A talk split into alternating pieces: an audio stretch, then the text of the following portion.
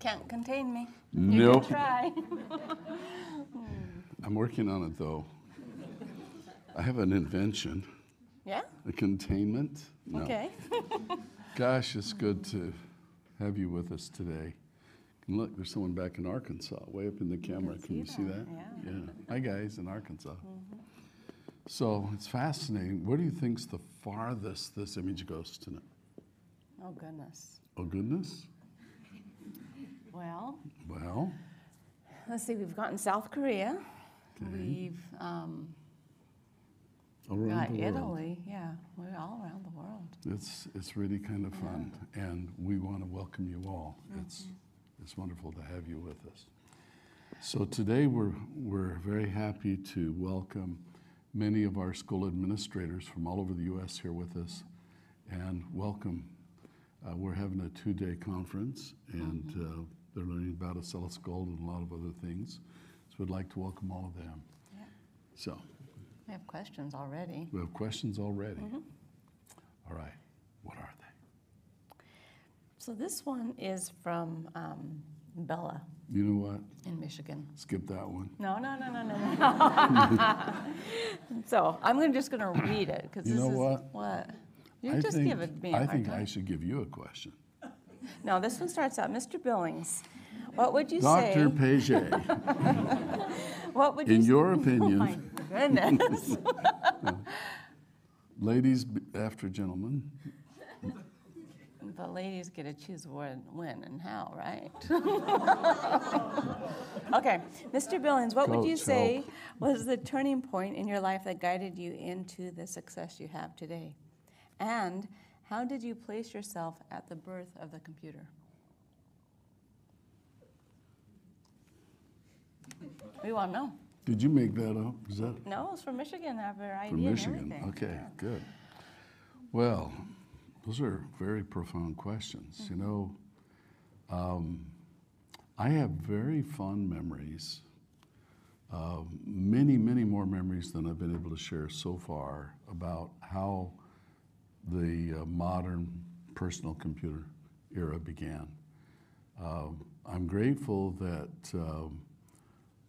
very, very early on, when I heard about the first microprocessor, a single chip that really had the power of a computer in it, I realized, okay, game changer.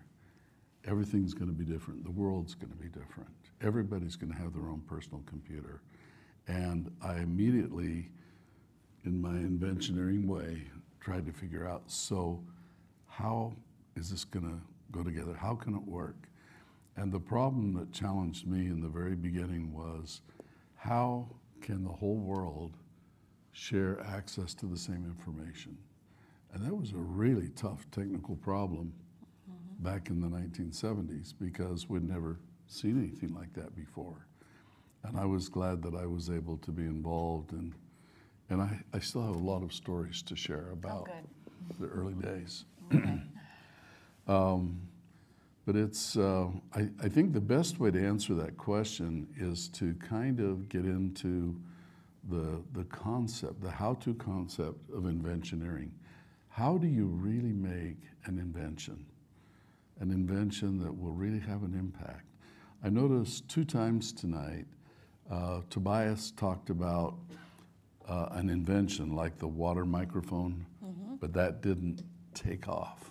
Right. You hear me say that? And then he talked about another one, that didn't take off. And then Edison came in and it took off. Edison was the first inventioneer, according to me. Now remember, I'm mentored by Lear, who was mentored by Edison. And the only thing that Edison didn't do is he didn't call it inventioneering. But he sure did it. He invented how to do it, and so I gave it a name so that it'd be easy to talk about. Thomas Edison took a light bulb that had been around and said, this is a really, really good idea. And he worked very hard to figure out how to make it stay lit for more than a few minutes before it burned out. And then he figured out how to get wires, how to get a generator, how to light up a whole city. That's inventioneering. That's where you do the whole system. You make something practical that will take off. Without some of the principles of inventioneering, it's like you invent an airplane It's really nicer, but it has reclining seats. It's for safety. It's got all of those things that airplanes have, except it doesn't have wings. And Tobias would say, well, that'll never take off. Tobias and, would say and he's right, you know. He's always right. So I think it's interesting to figure out how to come up with an idea. That's easy. But how to then come up with an idea that has wings. And to try to just say, well, you do it like A, B, C, D. I don't know how to do that. But what I do know how to do is I know how to walk you through the experience of a specific example. Okay. And show you how it actually happened. And I think that's the way that unravels this. And by showing you this, by kind of taking you on this adventure tonight, I hope that I am launching a lot of you on a path of making your own inventions that really take off. Inventions that don't really take off aren't that valuable. I've made some of those. I don't talk about them. Well, the reason why I look at you like that is because Tyler... It was kind of a look, wasn't it? Did you see that? Mm. Well, it's like you could read what some of these students were thinking. They said, what was the best lesson you learned from a failed invention? And so, I think they really are listening. Don't make it like that. Yeah. Yeah. And Edison, when criticized for all of his failures, he said, look how many times you failed. And he said, I didn't fail. He said, look at all of the ways I discovered that don't work. Yeah. It's a way to look at it. That's point of view. But I would like to go through a particular invention. This is one that actually ended up in 2 patents being granted by the U.S. Patent Office. And it's kind of an important invention in so many ways. It was the founding invention behind the wideband company that I started. Oh. Bill Lear used to tell me there are 2 ways to start or create a new company. One is have so much money you can just buy your way into the business, which I never suffered from. And he says the other way is have a technology that's an order of magnitude, that means 10 times better than what other people are doing. And you'll just take right off if you have that technology. So I've used that method. I try to develop a technology that's so far advanced that people will want it, not because it's on the television being advertised, because it works, and yes, it works well. Okay. So in this particular case, there's a story, and I'd like you to understand the context, but then towards the end of this story, I want to see how many of you can actually understand the invention. And I think that if you go through this, you see the need, you see how it developed, and then you see what was the invention that made it work, I think many of you are going to be surprised because you're going to say, I could have figured that out. That's something I could have invented. And you know what? You're right. And once you see that and you see how it got set up so that it could be invented, then you know the secret on how to do it. All right? You can tell us the secret. Yeah. I would like to be coaxed a little bit. Yeah, right. You win. Okay. So your flask blew up and we'll move right forward. Yes. Okay. I actually just popped your cork. All right. So exciting. So here is the challenge. To understand the problem, we have to learn a little bit of technology. And there's the first principle that we have to deal with. If you're going to invent something, you have to learn about the technology. You can't guess. You have to know what you're talking about, especially if you're going to invent something better. And that takes effort. I call it research. In this case, literature research. When I did this particular invention, the internet was just starting to get kicked off. Nowadays, this research is so enjoyable. You can sit down and have the information right at your fingertips like never before in the history of the world. That means This is the day of inventioneering. We should all be making inventions, and a lot more people are. So I want to go back and lay a little bit of the foundation of the problem. Okay, I have here a wideband, that means my company's networking system. A box like this sets inside the building of many corporations, schools, and so forth, and they hook up wires. This particular device has connections, places where you plug in fiber optic cables that carry the data. And so you've got a lot of ports. In this case, there's 24 ports. And this is a product we manufacture. This is what it looks like inside. It's a circuit board, a chip that we designed, and all of these parts put together to be able to do this function. So now, when I came into this, this field, we had a network appliance that we called a hub, and we had a network appliance we called a switch. And the switch was the newer breakthrough technology, because when you would send data in through a wire to these different ports, the switch would figure out where that data needed to go and would only send it out on the port going to the destination computer. And so that meant it could handle a lot more traffic, okay? And to really get into the problem here, you need to understand how a switch works. And you know, if you can dig past all of the jargon, all of the words they make up to describe new things, it's really not that complicated. So we'll try and do that. But here's the problem.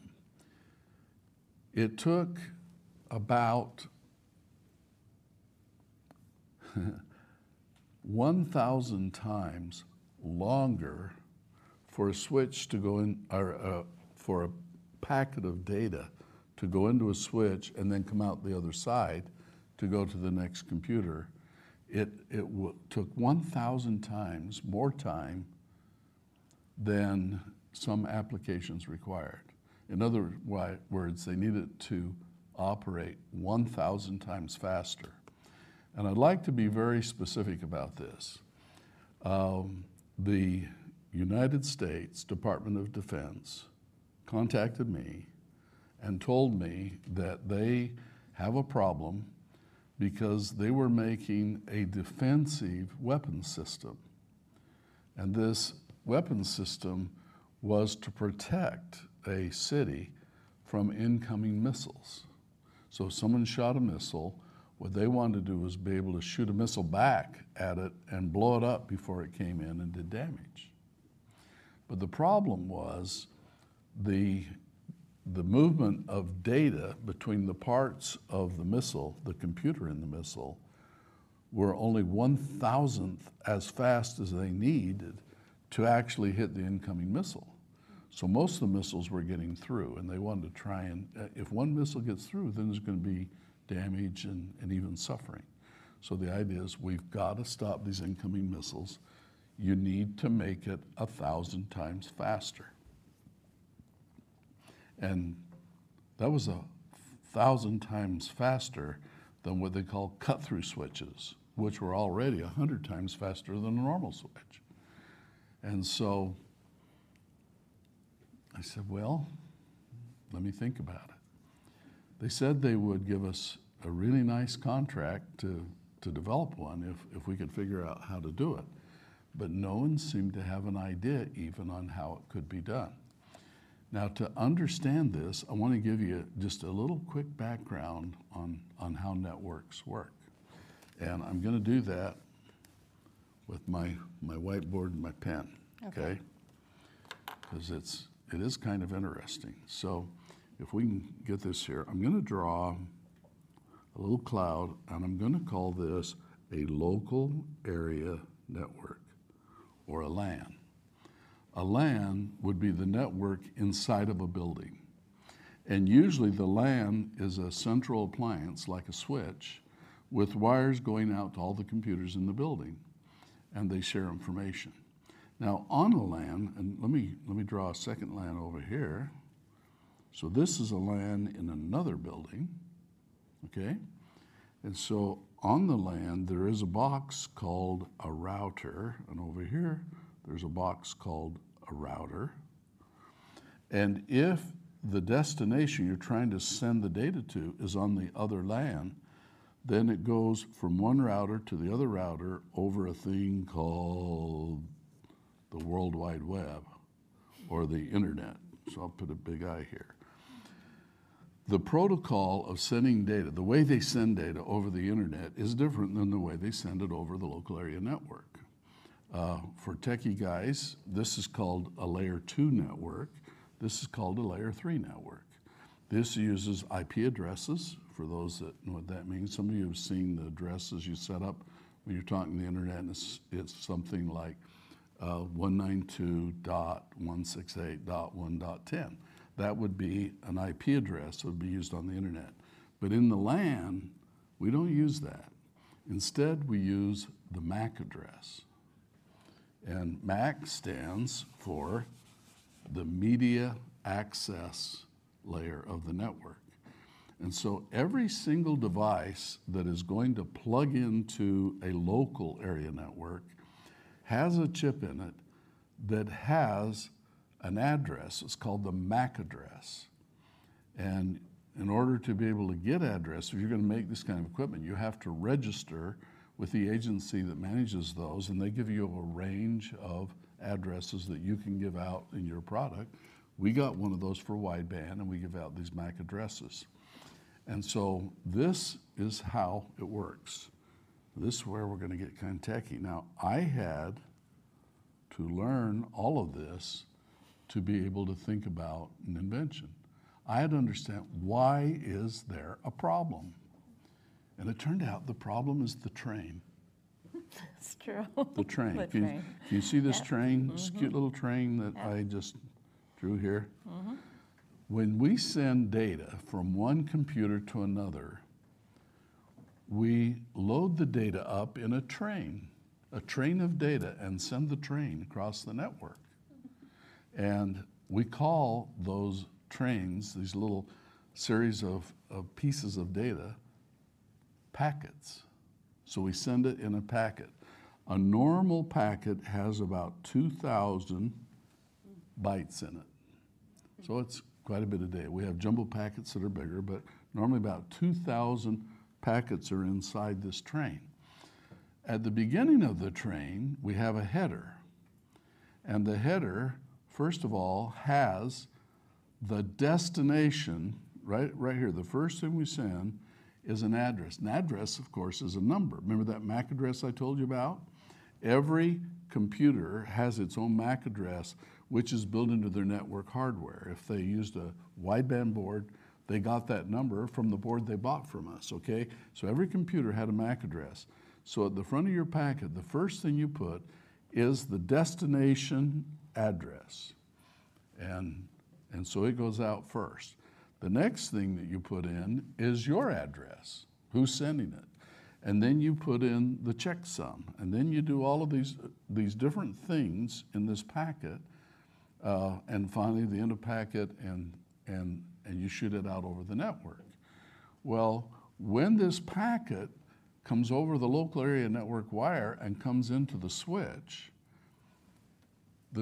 has to receive the packet, and then it has to open it up and say, okay, let's see, this is going to destination address right here. And then you have to figure out which port to send it out. But you can't read this packet until you receive it. And so the problem is, when this packet's coming in, you have to wait for the whole train to come into the station before you can see where to send it. And that takes a lot of time, and that's the reason that they're stuck in here too long, and they're not getting out fast enough to control the defensive rocket to stop the incoming destructive rocket. Am I making sense? Mm-hmm. Did everybody follow that so far? Probably a little bit. So you have, you have a whole series of numbers that you hook together in a train, and you shoot it from one computer to the other. It goes through the network, and it comes into the switch in the middle. Mm-hmm. And the switch has to decide which wire to send it out to based on where your computer is with that MAC address. And so the switch has to read the packet, has to decode it, open it up, see what the destination address is, and then it can send it. But getting this whole packet in, opening it up, takes a lot of time in terms of the network. How long it takes before a packet, from when a packet starts to arrive until it starts going out to the destination, scientists call the latency of the device. How long does it take? And usually it'd take, oh, maybe 10,000 microseconds or 10,000 millionths of a second, mm-hmm. which was just too long for what the Department of Defense was trying to do. So I'm looking at this, and I need an invention. Can you see one? Is there an invention that we could make right here that would allow us to make this device right here, which, by the way, solved the problem? So we need to make the amount of time it takes from when the packet starts arriving until it goes 1,000th of what it is on the commercial products available. So how do you do it? And this could offend some parents, but the way I say we do it is we cheat. Cheat? We cheat. And if you're going to have an invention, you have to come up with a new and hopefully better way to do it, or are you going to have the same old thing? And so everybody knows this is how it's got to be. This is the way it is. This is the standard. You got to do this. If you don't do this, it won't work. You say, well, that's not working. There's got to be a different word than cheat, though. Yeah, well, I know. And if I had a good social teacher, that teacher would say, dear student, I'd like to teach you a new word. What am I going to call it? You'd have to make a new inventioneering thing. Like be creative? Like be creative. Okay, okay. So don't cheat. No. It has a bad connotation. It'll get you marked down in Peiche's social class. Mm-hmm. So let's just say you've got to get creative. How's that? I like that. Is that good? Yeah. I have been socialized, which is just great. So I want you now to see if you can understand my invention. Okay. And if you do understand it, you can say, I could have done that. Okay. But I don't think I could have done it. And you probably couldn't have done it either if you didn't take time to learn what was causing the problem. The problem is they're sending the data in these chains. It's got a destination MAC address, so the switch will know where to send it. Right. But it's too slow. We got to get it out fast. So I said, well, we don't have time to receive that whole packet. By the time the packet's about that far in, we want to be sending it out. So we don't have time to decode all of this. So I said, well, I'll tell you what I'll do. I'll take this packet, and as soon as the very first part of the packet comes in, I will start sending it out before we have time to read anything. I'll just start sending it out right now. I could be 1,000 times faster because I wouldn't have to wait for it to come in. Okay. And they says, well, hello, where are you going to send it? Yeah. Which port are you going to send it? You don't know where it's going because you haven't decoded it yet. Right. And that's why they do it the way they do, because you got to know where to send it. And I said, I will send it to all the ports. To all of them? To all the ports, yeah, just because I don't know where it goes, so I'll send it to everybody. And they said, well, that's not going to work.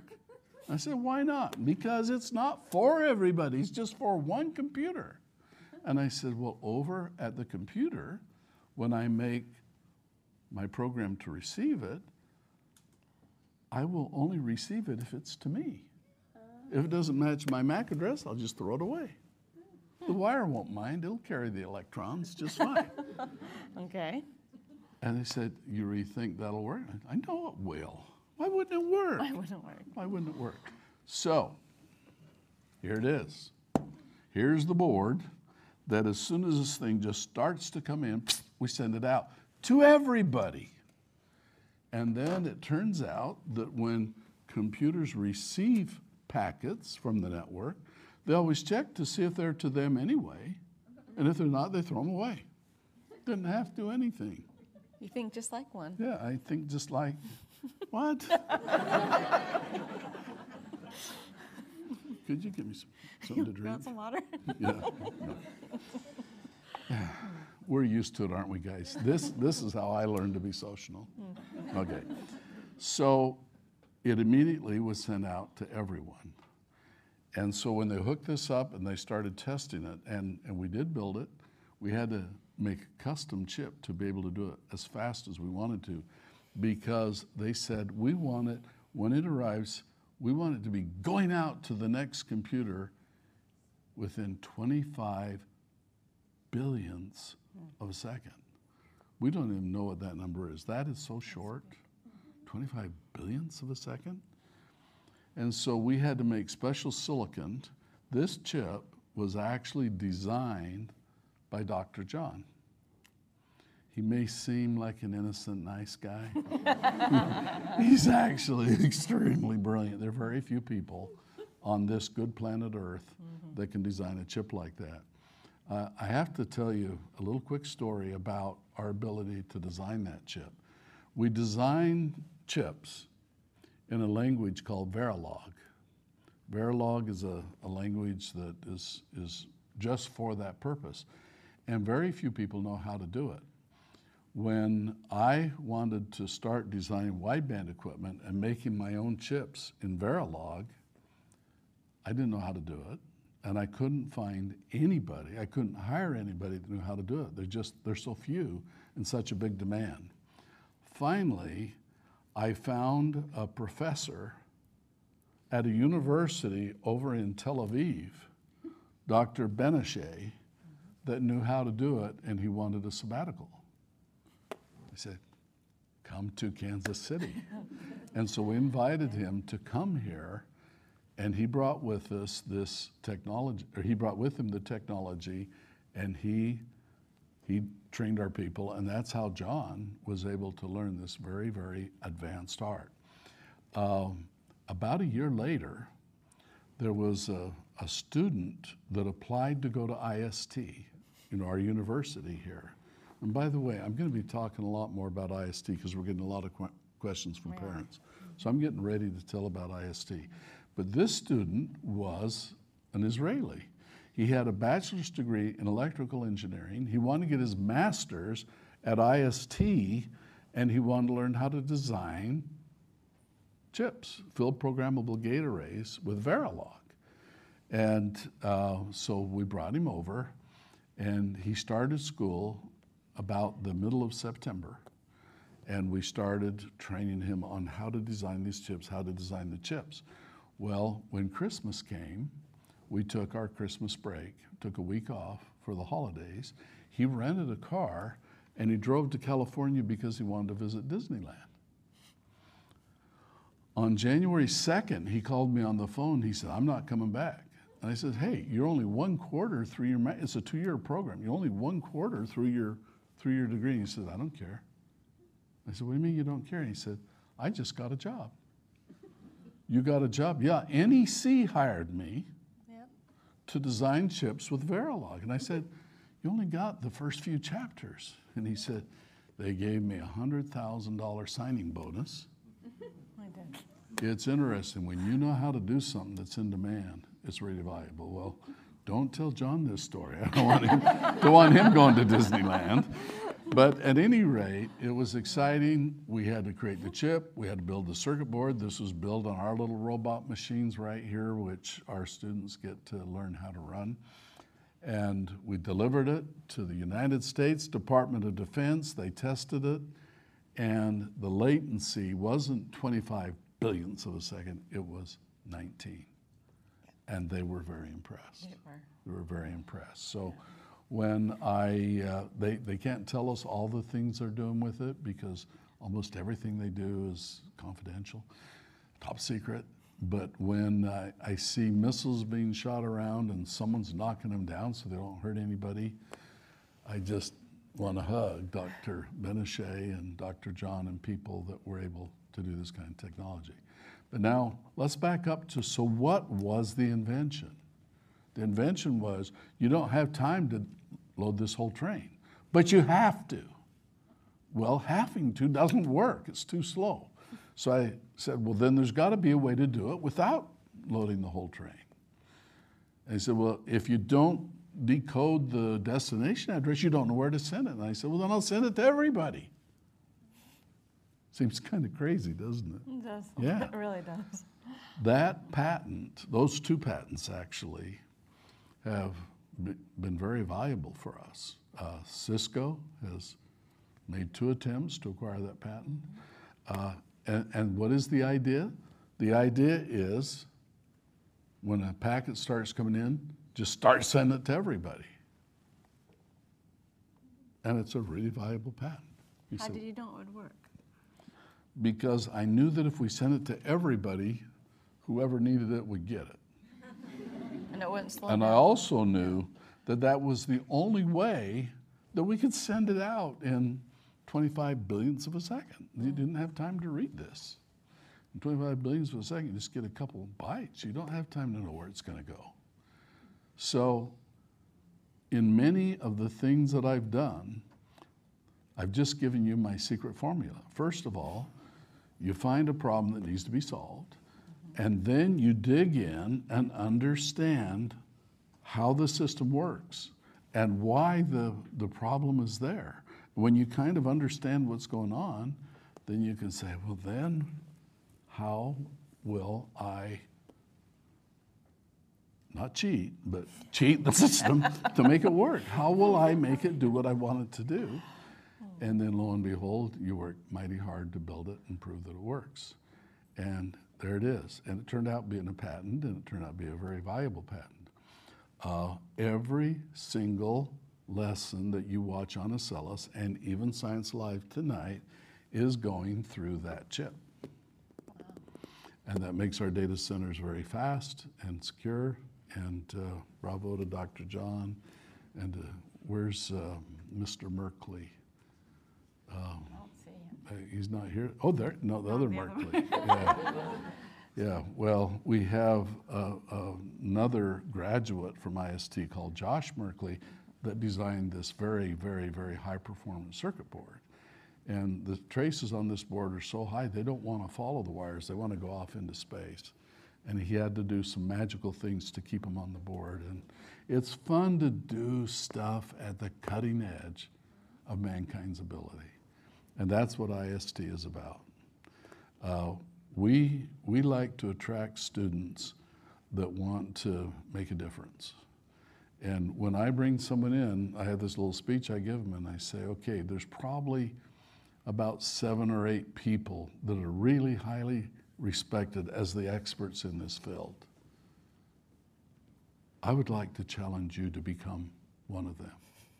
I want you to become a recognized leader in your field.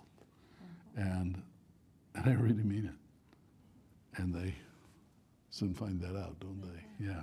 So what is that? This is a Wiegand. Would you like to see a picture of the Wiegand? Yeah. Yeah. I want to see. Let's see if we can find a real picture of the Wiegand. Wiegand stands for Wideband Gigabit Network Demonstrator. And look at this picture. There it is in life. And who's that? That was a student back there. Can we zoom in on that person? And look at that hand gesture. I'm showing. That's great style. Uh-huh.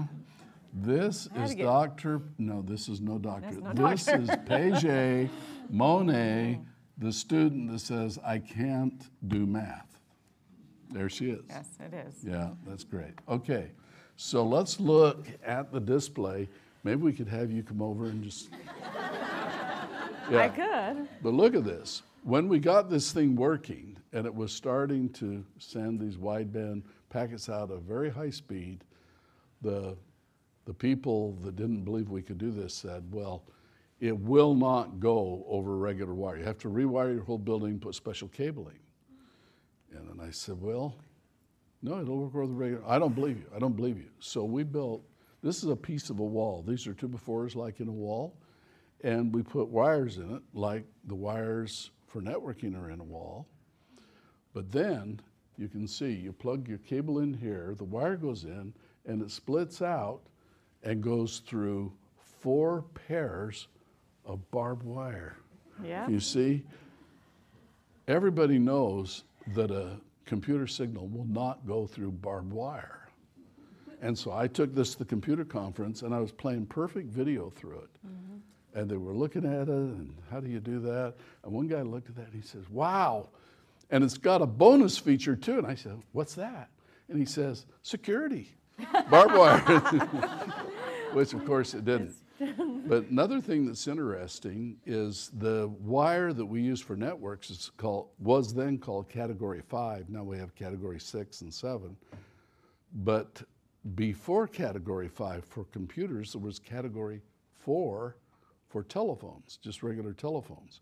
We showed them it can even go over telephone wire. And then, you know, when they're installing these wires, unfortunately, the installers always put a nail right through the wire, which ruins everything. So we did that too and showed them with the nail, with Cat3, with barbed wire, it still works. By the way, we worked awfully hard to get it so it would work. We did. Through all of those. We did. But it would work over all wires. I had people that make networking cables send me 100-meter rolls of their cables so we could test it to make sure it would work with wideband, because everybody wanted wideband cable. And every cable we tested worked. That's true. Which was good. Yeah. Yeah. So it's fun. So you can do it. Can you see? All you got to do is say, look, the reason that's so slow is you're waiting for that train to come into the station. Don't wait. Send it to everybody. You could have had that idea. Mm-hmm. And you will. And that's the whole idea of learning about technology and how to make a difference. So we'll see you next time. Till then, study hard like your life depends on it, because it does. Mm-hmm. See ya. Thanks.